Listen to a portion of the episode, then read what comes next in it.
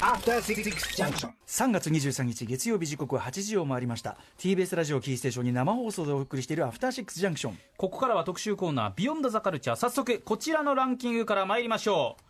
今夜の特集ゲストノーナ・リーブス西寺郷太さんご提供「We Are the World」の好きなパートトップ5第5位ブルース・スプリングスティーン後半のフェイク合戦最後のパートの Bメロ。続いて第4位。スタジオでみんなを和ませたアルジャロー続いて第3位。楽譜の見れないいい加減な入りから味のある歌を聴かせたウィーリー・ネルソン。第2位は？ちょっと突っ込むけど黒人に褒められたブルーアイドソウルシンガーダリル・ホールのビメロ。さあノーナ・リーブス西寺郷太さんご提供「We Are the World」の好きなパートトップ5第1位は？スタジオに一番最初に来てみんなを和ませ男性で一番高いパートも歌った頑張ったスティーブ・ペリー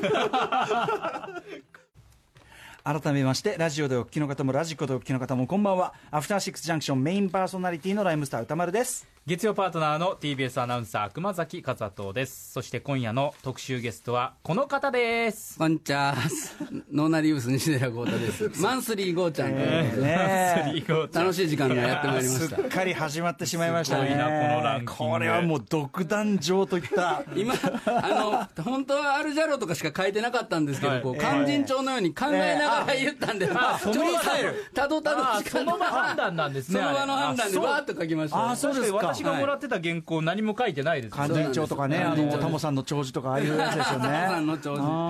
Are the World についてはねちょっと僕もあのこうこういうのつけといた方がいいなと思いました っていうかねあのこの僕が選んだのはもうみんなも僕、この We Are the World に関して本まで書いてるぐらい、うんはい。もう世界で一番聞いたんちゃうかぐらい聞いてるんで、でもこのここにも写真飾りましたけど、作った作者のライオネル・リッチーさんに世界中でいろんなインタビュー受けたけど、君ほど詳しいやつはいないうわー今までのインタビューで一番だと言われてメールアドレスまで教えてくれと言われた。僕ですよ。だからね これじ順位を決めたのは頑張りを評価しました。頑張りねスタジオでのね。あの マイケルとかライオネルは自分で作った曲なのでええ。外してます。それはもう自分の曲なので。なるほど。呼ばれたスタジオで頑張ってた感じを、うん。まあ、ブルース・スプリングスティーンもええ。前日前々日ってライブをやって、ヘリコプターかなんか飛行機で飛んできて、はい。で自分でトヨタ車を運転して、まあそれも多分演出だと思うんですけど、スーパースターのブルース・スプリングスが自分で労働者階級の代表とかで運転してきて、歌ったあのしゃがれ声も得点に加味されてますから、なるなるほほど。なるほど。どそれを加味しての5位だったんです5位です。でもやっぱそういうさ、こうスタジオのバイブスを良くするっていうのありあってこそこの40人からのスーパースターが。そうなんです。アルジャローさんがそれなしではできないんだ。よちょっとスターがちょっと集まったからそうなんですもうみんなあの今でこそ LINE とかいろいろありますけどやっぱりその直接ミュージシャンのプミュージシャン同士とかスーパースター同士が合わないことも多い時代でしたからはいボブ・ディランとかものすごい浮いてたんですよ、うんほう。その中でですねそれを和ませたということでアルジャローさんは得点が5ポイントアップされまして。での4位。4位。何に対してのか分かんない何に対して効果分かる。まあということで。後ほどね、はい。もう始まってますからね。はい。はい。はい。はい、ということで、ノーナ・リーブス、西寺郷太さん、ご紹介を熊崎君からお願いします。はい、本日お越しの西寺郷太さんは日本最高の Pop 'n Soul バンドノーナリーブスのボーカルです。ノーナリーブスの活動のみならずですね V6、 A.B.C-Z、 YUKIさん、 Negicco 私立恵比寿中学などなどさまざまなアーティストに楽曲提供をされています。最近では大人気のキャラクターラップバトルプロジェクトヒプノシスマイクにも曲を提供。またアーティスト活動の他にも伝わるノートマジックなど著書も多数出版されています、まあ、とにかくまあね、僕、このアトロクのみならず、前のウィークエンドシャッフル時代から、もうとにかく郷太君ありきで、はい。ありきでございます。もうね。はい、えー、あいろんなりがとうございます。特集がお世話になっております。はいそんな西寺郷太さんには、洋楽スーパースター列伝と題して、毎月1回世界のアーティストのキャリアなどを解説していただいておりますが、今夜はやはりですね、ちょっとこのタイミングでやるしかないだろうということで、はい。もうディレクター、蓑和田君がもう肝入りの企画でございます。そうですね。蓑和田君はとにかくこのタイミングでこれをやらずしてどうするんだ、えー今ニッコニコです、はい、井上ディレクターえーお送りしましょう。こんなところ企画です。ノーナリーブス西寺豪太プレゼンツ洋楽スーパースター列伝リリース35周年記念 We Are the World 総選挙いやた はい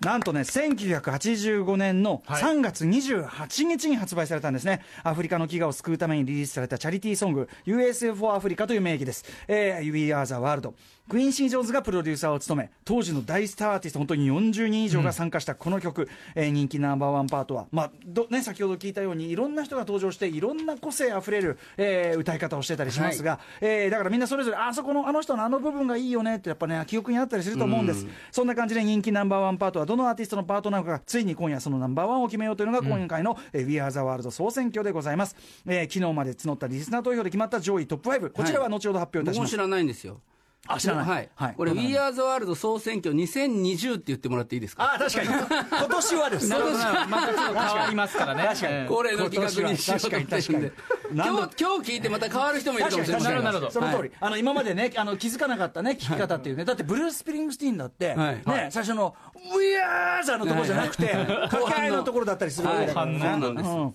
はいということでその前にまずは、えー名著「We are the World」の呪いの著者でもある西寺郷太さんに「We are the World」の制作会議、まあ、どんな曲なのか、まあ、知らない方もいらっしゃるかもしれない、はい。えーそして西寺さんの先ほどしょあの発表していただいたトップ5のな、えー内訳について解説してまずはいただきます。はい。まずはやはり「We Are the World」ね後ろに流れてます。聞いたことはあるとは思うんですけどはい。さすがに。聞いたこと聞いたことはも。ちろんあります。ありますか、あよかはいったです、うん、でももう本当に今コロナの問題で世界中がこうね、おあのお家にいろみたいな、家にいな出ていっちゃダメだって言ってる時に、ええ。今あの YouTube とかいろいろあの Twitter などでも上がってますけど、ええ。あの集合住宅でみんなが We Are the World を歌って、はいはい。あのまあ歌詞とかも適当なんですよ、ええうろ覚えなんですけど、ええ。この歌はみんなが知ってるってことで、みんなが歌ってるのがそのアップされたりとかしてて。なんかね、大変な時だから連帯しようムードみたいなね、ん。ちゃんと、あの俺がきちょっと話ずれるけど、そのパリ在住かなの人は、なんか夜8時になると、みんな、今日一日頑張ったってことをお互いねぎらう意味なのかな、なんかみんなでわーって拍手する。あー。なんてあることがあるらしい。だからそんな一環としてやっぱ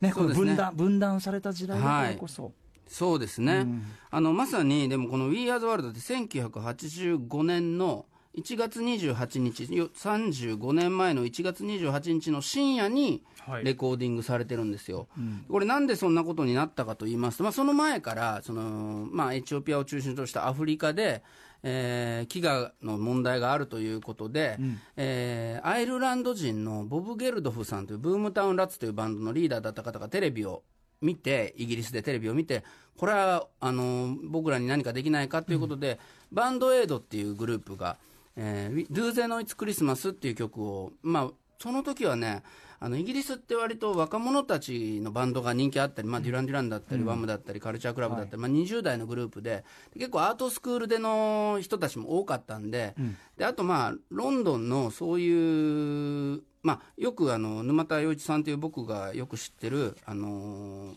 当時のソニーのイギリス UK 担当だった方なんかに聞くと、あのーイギリスのスーパースターたちはもう長屋の仲間みたいにみんな仲いいんだと。まあ多分ヒップホップ界とか、こう日本でもそうかもしれません、僕もまあ昔から仲いい仲間ってミュージシャンいますけど、まあそのそういう感じで、イギリスは同じような場所でみんな飲んでたり、集まったりするから、みんな長屋の連中みたいな仲間なんですよって、だから一人と仲良くなったらみんなと仲良くなれるって言ってたんですけど、それで、あのーボブ・ゲルドフさんのその提唱にみんながあの乗っかってきて、これは俺らもやろうっていうことで、1984年の12月にリリース、あ、11月の終わりかな、リリースされたのが、えー、Do They Know It's Christmas っていう曲だったんです。はい。でそれがもう、あの、ワムのラストクリスマスと同じ年に出たクリスマスソングの当たり年だったんですけど、Do They Know It's Christmas が1位。で、ワムのラストクリスマスが2位。まあ、どっちもジョージ・マイケルは入ってたと。で、その時にアメリカのアーティストたちも、うわ、こんなことをイギリス人がすごいことやったやないかということで、えー特にハリー・ベラフォンテさんという、まあ、大御所、はい。まあ、黒人シンガーの、まあ、人気シンガーの先駆けのような方が、はいい、やいや、アフリカの問題なんやから、そのアメリカ人であったり、自分もあの、ブラックアフリアアメリカンの、僕らがなんなんかできないかと、あのイギリスの若者たち、アイルランドの若者たちばっかりに任せてるんじゃなくて、僕らが動こうよということを、まあ、12月、8 84年の12月に、まあ、提唱し始めたんですね。はい。そして、まあ、急ぐ前は急げなんですけど、じゃあどうするとスーパースターが集まるって言っても、アメリカはまあイギリスよりも全然広いですし、はいはい会ったことない人たちも多いんですよ。まあ、ジャンルもいろいろ分かれてますし、ジャンル分断がねありますそうなんです。で、なおかつ、これ、1985年の1月28日にこれ、レコーディングしたって言いましたけど、はい。その2年前、僕、結構この話よくするんですけど、え MTV という、まあ、もうみんなもし、皆さんもご存知と思いますけど、まあ、ラジオのように、ビデオクリップを、まあ、見ていくという、まあ、文化ができたのが、まあ、81年の夏なんですけど、そこからしばらく、この MTV はロックステーションですって。これもう、えって話なんですけど、まあ、ロックンロールがどうやって生まれたかというと、っていう話に戻らなきゃいけないんですけど、ええはい。その時の、まあ、彼らの言うロックっていうのは、白人のロッ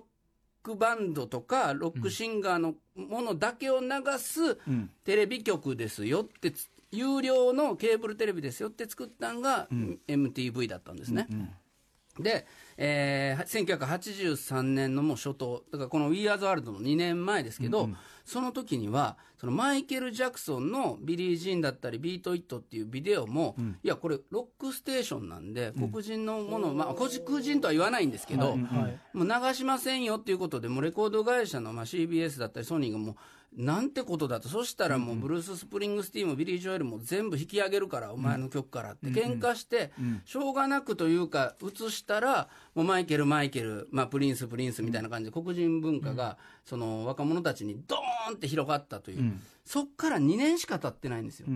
なんですけど、この We Are the World っていう曲は、まあ、プロデュースがマイケル・ジャクソンおよび、まあ、いろんなアーティストをプロデュースして、ジャズ時代からのスーパースタープロデューサーですね、クインシー・ジョーンズさん。そして作詞、作曲がライオネル・リッチーとマイケル・ジャクソン。で、サビ、一番のサビはマイケルと、えーダイアナ・ロスが歌ってるという、まあ、形上、めちゃくちゃ黒人の座組に、黒人ミュージシャンの座組に、白人のボブ・ディランだったり、ブルース・スプリングスティーンだったり、スーパースターが入ってきたという、ものすごくこう画期的な歌なんですよ。でもこれはもう、その2年間の間の、マイケル・ジャクソンのスリラーが、はい。えーギネスブックで、まあ、一番世界で売れたレコードに認定されたり、いろんなことがこの2年間の間に、だだ、それまではその、一番流行ってる MTV で、ビデオすら流してもらえなかったんですよ。だからその、もう、この歌というのは、はい。そのもちろんアフリカを助けようということもあるんですが、まあ比較的そういう黒人差別のその少なかったイギリスに比べても、アメリカという国のこの1、2年の黒人と白人ミュージシャンが、まあ、あのミュージシャンみんな白人の人も黒人音楽大好きですから、だからそういう差別とかもともとなかったと思うんですけど、音楽やってる人は。だけどそれが、あの黒人中心の座組に入ってきて、これだけ成功したということがすごく偉大な曲なんですよ。なるほどなるほどかつ、えークインシー・ジョーンズプロデューサーは、もともとライオネル・リッチーと、まあ、スティービー・ワンダーに曲を頼みたかったっぽいんですよね。というのも、スティービー・ワンダーっていうのはもう70年代から、もうグラミー賞でも何でも、もう本当に世界一のソングライター、シンガーソングライターとして、もう誰もが認める天才でしたから、スティービーに作って作ってって言ってたんですけど、スティービーがね、ちょうど In Square Circle って、まあ、 Overjoyed とか Part-Time Lover が入ってるアルバムを作ってる時で、まあ、当時本当にさっきも言ったんですけど、ネットがあんまないでしょ、で LINE もないし携帯もないんです、スティービーみたいに集中してまあ言えばこう締め切りから逃げてるようなアーティストだったんで、そういう人の連絡がなかなか取れないんですよ、どこにいるかわからないっていう、でまああのスティービーにあのクイーン社頼みたかったんですけどこれねちょっとねあのこの「We Are the World」っていう曲に対しての一種のこう駆け引きがあるんですけど、そのクインシー・ジョーンズさんはあのこのケン・クレーガンっていうマネージもう有名名物マネージャーからあなたがプロデュースしてくださいって頼まれたんで、自分の作品にしたかったんですよ、やっぱり。というのも、あのクイーンシー・ジョンソンは、まあ、スリラーで大評判だったそれまでもドナ・サマーだったりも、ブラザーズ・ジョンソンだったり、まあ、ルーファスチャカ・カンだったりもういろんなアーティストを成功させてきてジャズ時代からやってきましたから、あのマイケルの力はあんまり多分借りたくなかったんじゃないかな。なるほど。そうかそうか。うん、だからマイケル・ジャクソン、マイケル・ジャクソンってなってた時代に、うんうんまあ、そのスティービーに花を持たせたりしたかったっていうのは、はいはい。そのちょっとそのクインシーの多少の意地悪というか、まあ力を分散させるそうなんです。でクインシー・ジョーンズとマイケル・ジャクソンの関係っていうのは、僕よくあのポールとジョンとか、オアシスの2人みたいな関係だって言うんですけど、だから割とクインシーが最近、マイケルの悪口というか、あいつはどうだこうだって言うと怒る人いるんですけど、それをなんか師匠と弟子みたいに思ってるとちょっと違うんですよね。もう本当にあの大人のなんか男の戦いがそこで、で、結局、くそんだけスティービーがあの見つからなかったから、マイケル、ちょっとこの時実は暇やったんですよ、まあ、ビクトリーツアーっていうのが終わって、ジャクソンズを辞めまして、新しいアルバム作ろうかっていう時だったんで、じゃあマイケルに頼むかっていうところで、マイケルは誘われてるんです、もうやる気は満々だったんですよ。でそこでそのケン・クレーガンっていうマネージャーの話しましたけど、このケン・クレーガンのマネージャーは誰のマネージャーだったかっていうと、ケニー・ロジャースさんという方なんです。この方も数日前にお亡くなりになられましちょても、もうこのね、あの話をね、しようって決めてたの、もう2020年3月20日ですね、はい。81歳でお亡くなりになる、僕もすごくびっくりしたんですけど。このタイミングで。はい、でこの方は本当にその「We Are the World」の発起人の一人でしてでこの方もそのライオネル・リッチーに80年に曲を頼んで「レイディー」という曲で、ブラックチャートカントリーチャートアダルトコンテンポラリーチャートホビルボード HOT100 すべてで首位と。あの本当にあのカントリーっていうと白人の音楽だ白人の音楽だってみんな言うんですけどやっぱりその根っこは同じですから、それをちゃんと体現してた人種の越境者であるカントリーの大御所でケニー・ロジャースで,、でこの頃のあの「We Are the World」のビデオに出てくるケニー・ロジャースってもうほとんどサンタクロースみたいな顔してるんですけど白髪で、まあ白髪ってまあ白人の人に白髪中もなんですけどもかなりの大御所に見えてでよく言われる時にあの演歌界の北島三郎さんみたいな存在だ。あの日本の音楽界における、で僕言われてたんですよ小学生ぐらいの頃に、周りの説明の仕方として。そう、今の僕の年ぐらいなんですよちょうどこの時45、6で。白髪だったというもう本当にもう泣けてくるっていうかあとねあのこの時にねあの大御所として出てきてるボブ・ディランも43歳。うわ結構若いんですよ。まああの僕46でしょ。だからなんですけど、だからもうそう思うとね「We Are the World」のこのねこの人たちすごいなってへまあ、思ったりもするんですが、まあ、そんなこともあって、この、まあ、お祭りが1月28日レコーディングされたんですけど、はい。なんで1月28日のよ深夜だったかというと、この時にアメリカン・ミュージック・アワードという、あの人気投票で決まる、まあ、グラミー賞は音楽関係者が選ぶ、はい。アメリカン・ミュージック・アワードはあの若い人たちも含めたみんなの投票で決まるというので、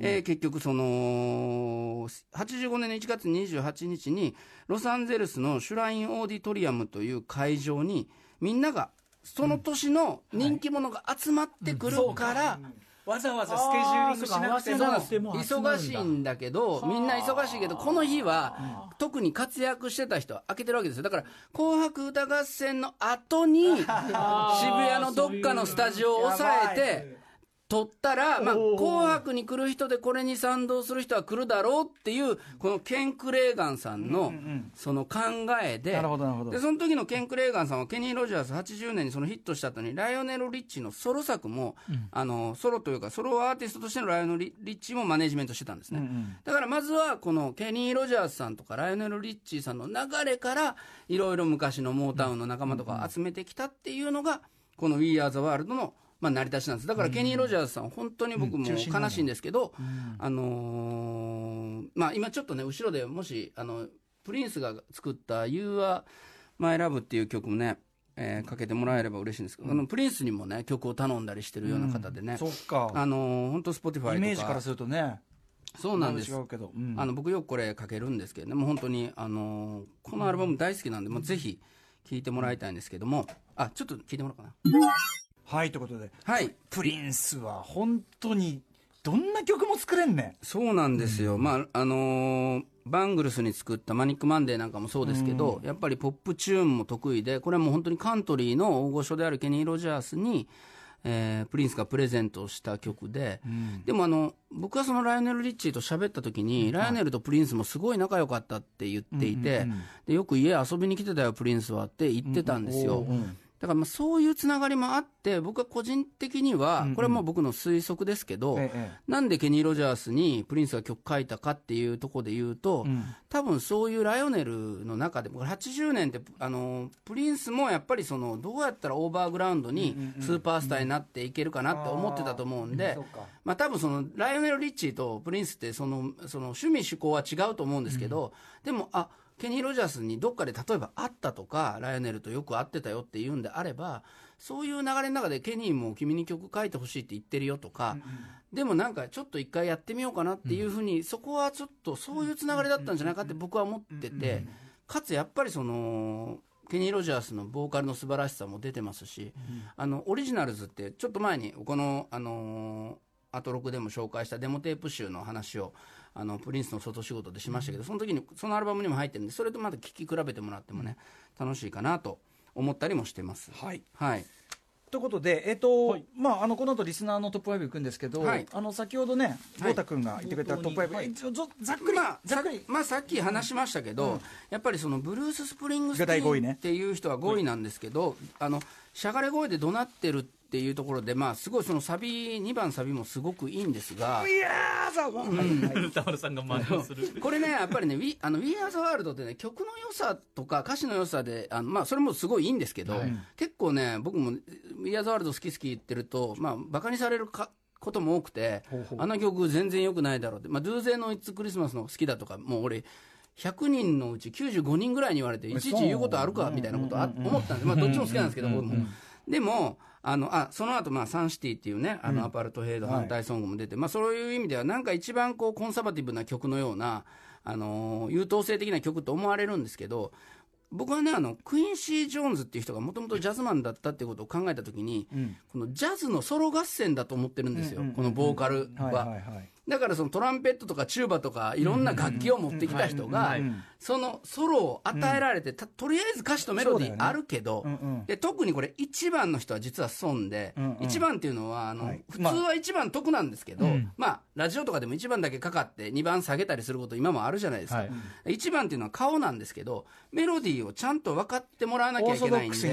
はい、ライオネル・リッチスティービー・ワンダー、ポール・サイモン、ケニー・ロジャース、ジェームス・イングラム、ティナ・ターナー、ビリー・ジョエルっていうのは、すごくそのお膳立てをする係なんですよ。はい。そうかそうか個性はあんま出せない。そうなんです。顔役でありながら、メロディーはある程度、一旦こう定着させなければいけない。出だしからあんなボブ・ディランの歌い方されたらなんだか分かんないからそうさか分からない。実際ボブ・ディランのファンはボブ・ディランの曲ですら分かりませんからね。ちょっと今 アレンジがね毎回きついから今ミルクボーイみたいな言い方になってしまいました。それボブ・ディランやがな。って分からへんねんからっていうね。でもあの2番のディオンヌ・ワーウィックウィリー・ネルソンあたりからはちょっと自由なメロディーが入ってくるんですよ、であとねあのもっと言うとこの辺ちょっとちょっと年寄り枠っていうか、まあ、年寄りというほどでもないんですけど、あの2番の A の人はちゃんとメロディー覚えてない疑惑があるんですよねこれね2日前ぐらいに渡されてるんで、もう一つ分かってない状態でアルジャローとかも歌めちゃくちゃうまいんですけど、ずーっとメロディーをねあんまりよく分かってないんですよ。まあこの人もジャズシンガーなんで、うんうんうん。だからジャズだったりカントリーの人は、ええええなんかその、まあか、もういきなりカバーみたいになっちゃってるんですよね。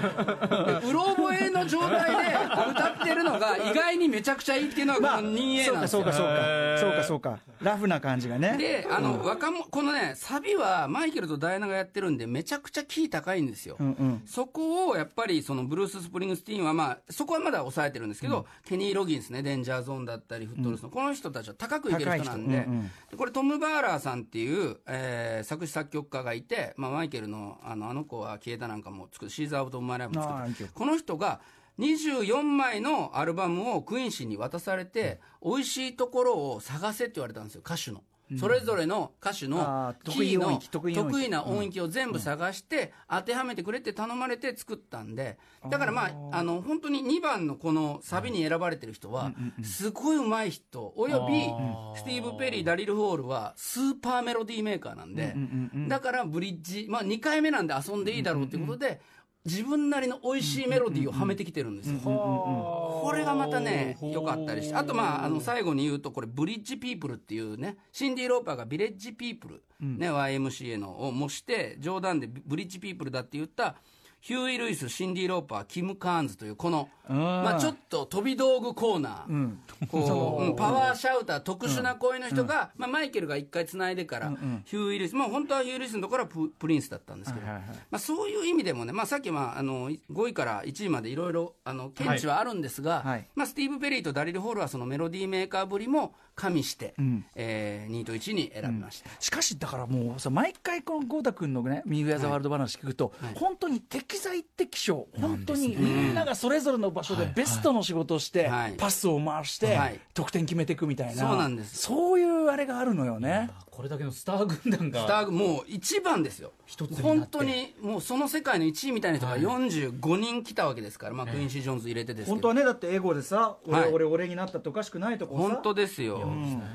はいというわけでですよというあたりで、はいこれはね、まあ、豪太君の解説と、はいえーでもすごくあの目からまたね、改めて分かりやすかったと思います。はいということで、お知らせなどは、リスナーの皆さんの投票で決まりました、We Are the World 好きなパートトップ52020年版発表いたします。After Six Junction. 時刻は8時29分です。生放送でお送りしているアフターシックスジャンクション。この時間はリリース35周年記念 We Are the World 総選挙2020をお送りしております。今年はどうなのかな？ゲストは名著 We Are the World の呪いの著者でもありますノーナ・リーブス西寺豪太さんです。改めまして引き続きよろしくお願いいたしよろますしくお願いします。はい、ということで前半は西田豪太さん、えー、We Are the World の好きなパートトップ5、そしてまあね、あのこの曲がどういう意義を持っているのか、はい。えーきまあ聞き方というかな、ある意味ね。そうですね。もう、はい。ポップスの本当に一つの金字塔だと思うんです。みんなが集まってね、はい、あのマイクパスの、ね、スリリングさがあると思います、はい本当にね。ということで、ここからはリスナーの皆さんに投票いただいたトップ5を発表いたします。はいえー投票数は103票ということになって。これね、あの今日になって忘れてたっていう人結構いたんで来年は忘れないようにしてそうだからあの恒例行事にすれば、年末あの年度末の。皆さんだからこの意図が分かってなかった可能性ありますからね、今日 来年は倍増にすると思います。さあということで、えーでもね、あの皆さんありがとうございます。ということで、皆さんからお寄せいただいた票の中から、We Are the World 好きなパートトップ5、クマス、お願いします。はい。第5位。第5位はレイ・チャールズ。おいしああもう本体。続いて第4位。第4位はボブ・ディラン。続いて第3位。第3位はスティーブ・ペリー。お続いて第2位。第2位ブルース・スプリングスティーン。アトロクリスナーが選ぶ We Are the World の好きなパートトップ5栄えある第1位は？第1位シンディ・ローパ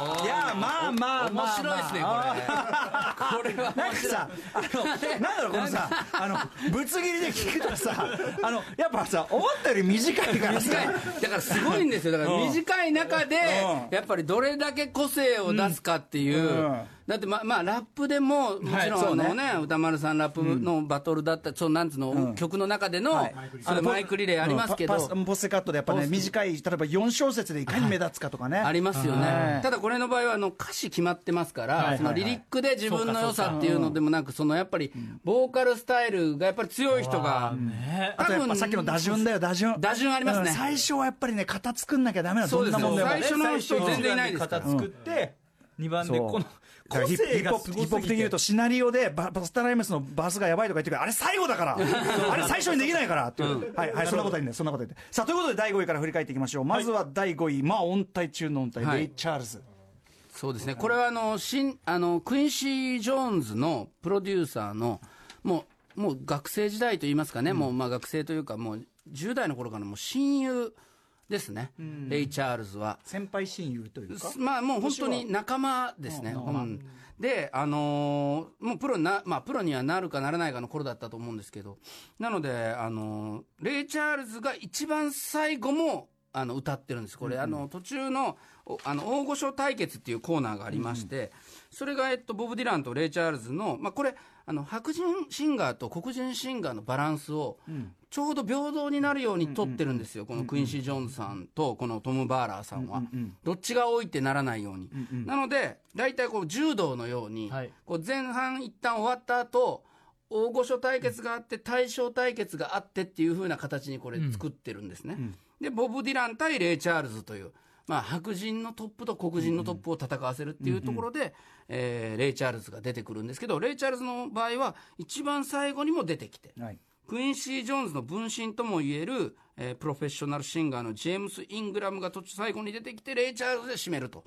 やっぱりクインシーもアメリカ音楽の歴史を考えた時にレイ・チャールズで締めないと誰が締めるんだっていうふうに思ったと思います。だからこれが、えーレイ・チャールズが、えー5位っていうのはすごく嬉しいですね、えっとね、えー遠藤太斗さん、はい。えっとね、楽曲発表の年の24時間テレビで放送していた制作ドキュメンタリーをリアルタイムで鑑賞した身としては参加せずにはいられないということでこの方50歳、はいはい。えー私はレイ・チャールズに1票投じます。この長い曲中でレイ・チャールズの声は2コーラスしか入っていませんが制作ドキュメンタリーに関する私のおぼろげな記憶が確かならたとえ一節でも彼の声が入って初めて USA for アフリカとしての We Are the World が完成するのだみたいなくだりがあったかと思います。うん。楽曲完成のための最後のピースという意味で私はレイ・チャールズまさにあの豪太君が今言ったようなそうなんですよね。だからあの多分メイキングでもそういうことを言ってたんじゃないですか、はい。クインシー・ジョーンズがね。はい、クインシーはよく言ってますね。うん。さあということでレイ・チャールズ第5位。そしてはい。第4位はまさにその大御所対決。もう一方、えーボブ・ディランというね。そうですね、このボブ・ディランさんは、まあ、もちろんカバー曲をすごく得意とする、えーフォークシンガーというか、まあ、ロックシンガーというか、もうもう今も、もうちょっとね、コロナで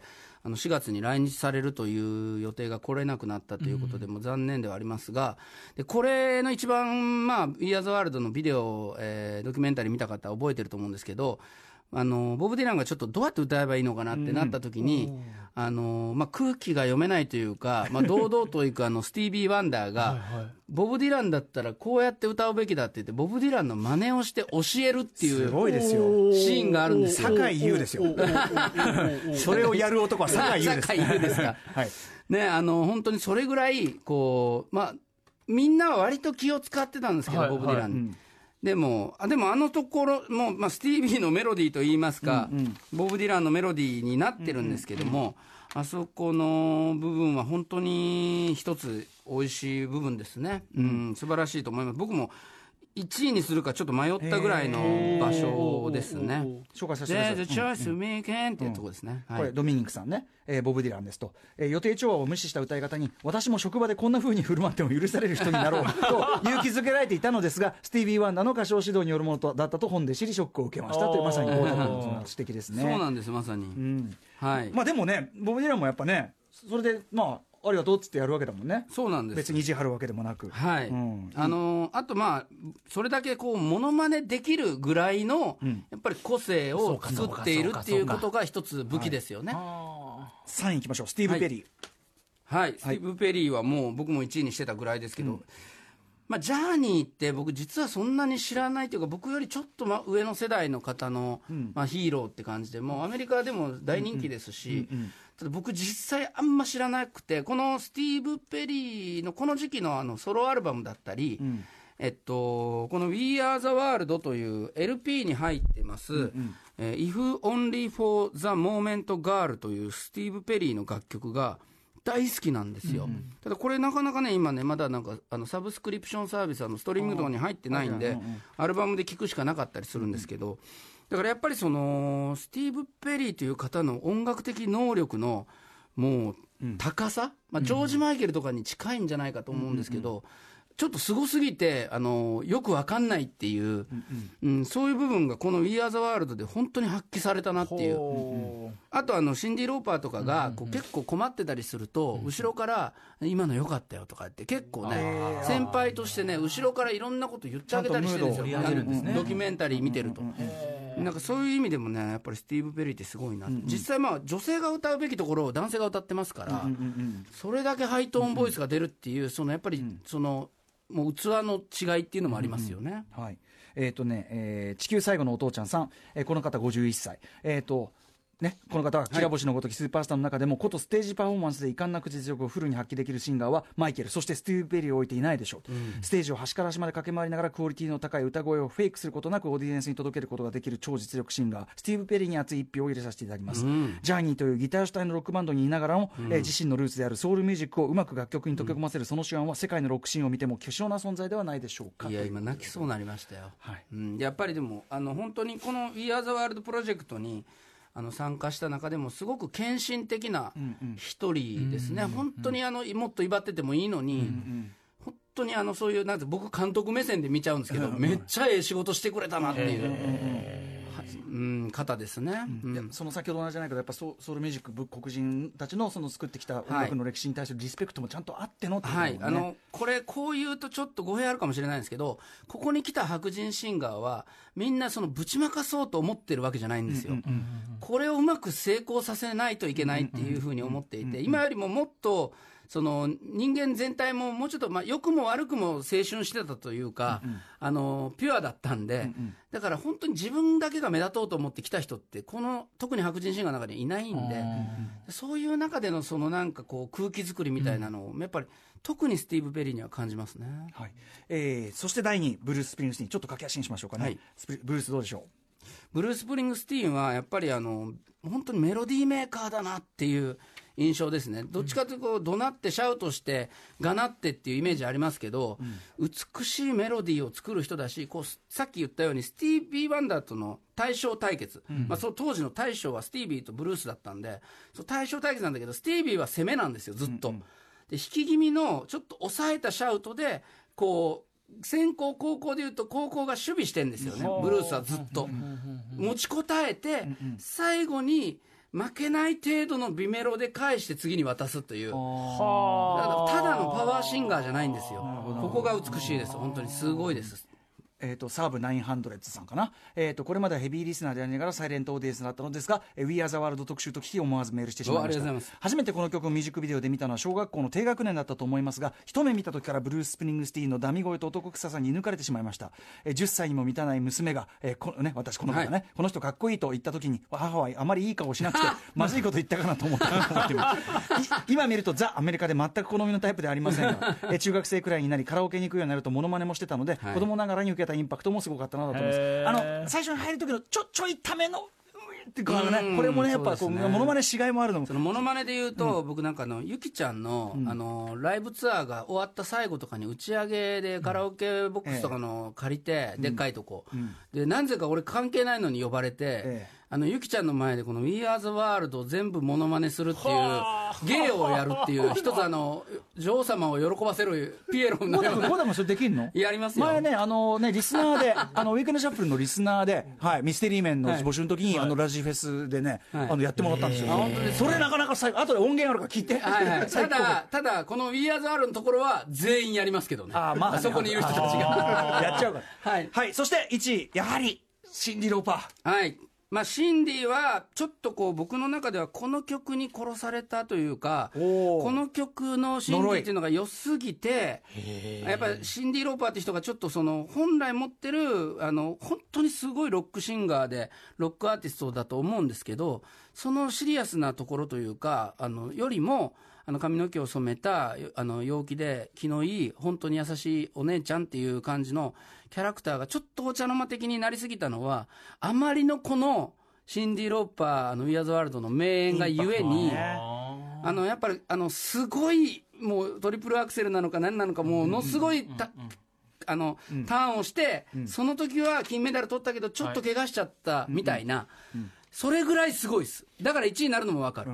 1位になるのも分かる。でも、まさに、あの、ゴータ君がいつも言ってる、あの、ウィア・ザ・ワールドの呪いはいの、まあ、一人でも。一つ分かっちゃったなってみんなに思わせちゃった、はい、えっ、とね、えー銀髪親父さん、えーシンディ・ローパーさんに投票します。あれだけの大御所や実力者の中にあって、独特の個性を遺憾なく発揮しているという意味で、インパクト最強です。えー埋もれない個性が本当に素晴らしいのは、本当に名演はもちろん名はい演中の名演。あとあのクインシー・ジョーンズからもねあれジャラジャラジャラってあの音がしてなんかうるせえって誰かに言われて技術者から、そしたらあのお前のあのあのイヤリングとネックレスじゃないかってあの、あの怒られてちょっとね冗談で。え「だお前イヤリング」とか言って「こうマックレス」とか言って外してギャギャーってみんなで笑うんですよ。あそこもやっぱりみんなが和むじゃないですかああいう女の子がいたら、だからそういった意味でもすごいいい役割を果たしてるんですけどね。ムードメーカーとしてもようかった。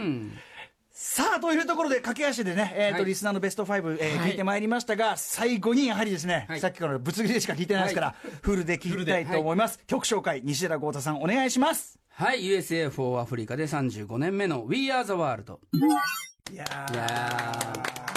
ブースの向こうでミノンシーがうるさいですねミノンシー・ジョーンズがね、ミノンシー・ジョーンズがもう指揮取ってね、な7分じゃ短いですね。指示をするのが あんたが好きです好きすぎるだけだろうっていうね。いや、でもいや、最高最高。いややっぱね、やっぱさこうやって順繰りに聞いてると、みんなが丁寧にパスを回してますよ。ち。ゃんと自己主張もしながら、やっぱり次々回していくっていうのの楽しさが分かっていただいたと思うんですよ、ね。まあ、1番の人の良さ、はい。2番の人の良さ、2番のサビの人にできること、それからブリッジピープルにできることはいっていう、ね、その飛び道具チームね、はい。そしてさらにやっぱり最初の解説でもあった通り、そのほんの数年前まで、はい。もうその音楽業界が人種差別的な、ね姿勢をもう隠しもされてしないような、はい。そんな時代から数年経って、はい。えーやっぱそこの中でスティービー・ワンダーとこのブルース・スプリングスティーンが、はい。その互角の立場、なんならブルース・スプリングスティーンが包まれる、ねゲストの立場みたいなので、こうそれがこう出されるっていう意義の深さ、うんそうなんこれはやっぱ見てると、僕やっぱちょうど10代で見てる時には分かってなかった部分ですよね。この曲はあのクイーンシーは「Like Yesterday」って呼んでたんですけど、この、まあ、まあ友達同士で、まあ、We Are the World の前にね、あのスティービー・ワンダーとマイケルとみんなが集まって、なんか僕、昨日のように、なんか友達同士で昔みたいな感じでっていう「Like Yesterday」って最初思ってたんですけど、そうじゃなくて、明日にかける橋とか、レッド・イット・ビーとか、イエスタデーみたいなっていう意味での「Like Yesterday」だったんですよ。つまりその、みんなが、まあ、白人にも分かる、まあ、アジア人にも分かるっていう意味で、まあ、そう呼んでたんだって気づいたときに、こまあ、こっからもちろん黒人音楽の時代が本当に到来して、もうリアル黒人音楽がずっと勝つっていう時代が今に至ってますけど、ちょうどその分岐点がこの We Are the World だったなと。と同時にまた深いのは、ここで、あまりにさっきのシンディ・ローパーもそうだけど、あまりに晴れ舞台を経験したせいで、はい。その後キャリア、ね、どうしてもこれを超えられないっていう人まあ、も出てくる。その法話ですね、お茶の間での法話、う。んまあ、もちろんアーティストとしてはみんな愛されてますけど、